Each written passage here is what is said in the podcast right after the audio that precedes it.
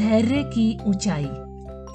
एक किसान को उसके एक मित्र ने एक विशेष प्रकार के बीज दिए और कहा, ये चाइनीज़ बाँस के बीज हैं। इन बीजों को बोना, इससे 90 फीट ऊँचे बाँस उगेंगे। किसान ने बीज बो दिए। आमतौर पर बीज बोने के पाँच सात दिन में बीज अंकुरित हो जाते हैं।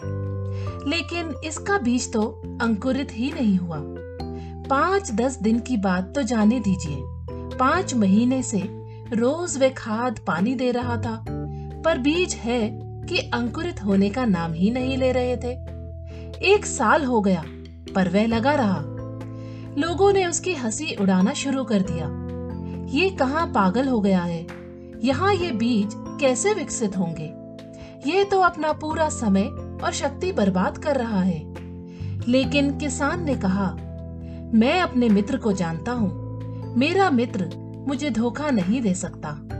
मुझे विश्वास है, अंकुर ज़रूर फूटेगा।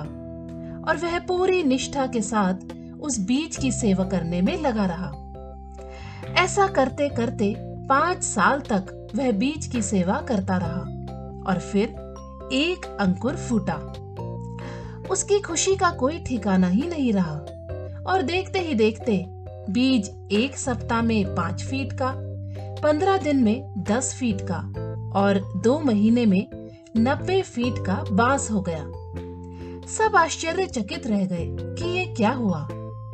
जिस बीज के लिए पाँच साल की प्रतीक्षा की, वह विकसित होकर के दो महीने में नब्बे फीट का हो गया।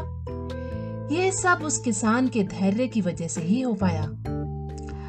इसी प्रकार प्रत्येक मनुष्य को अपने जीवन में दृढ़ता व धैर्य रखना चाहिए।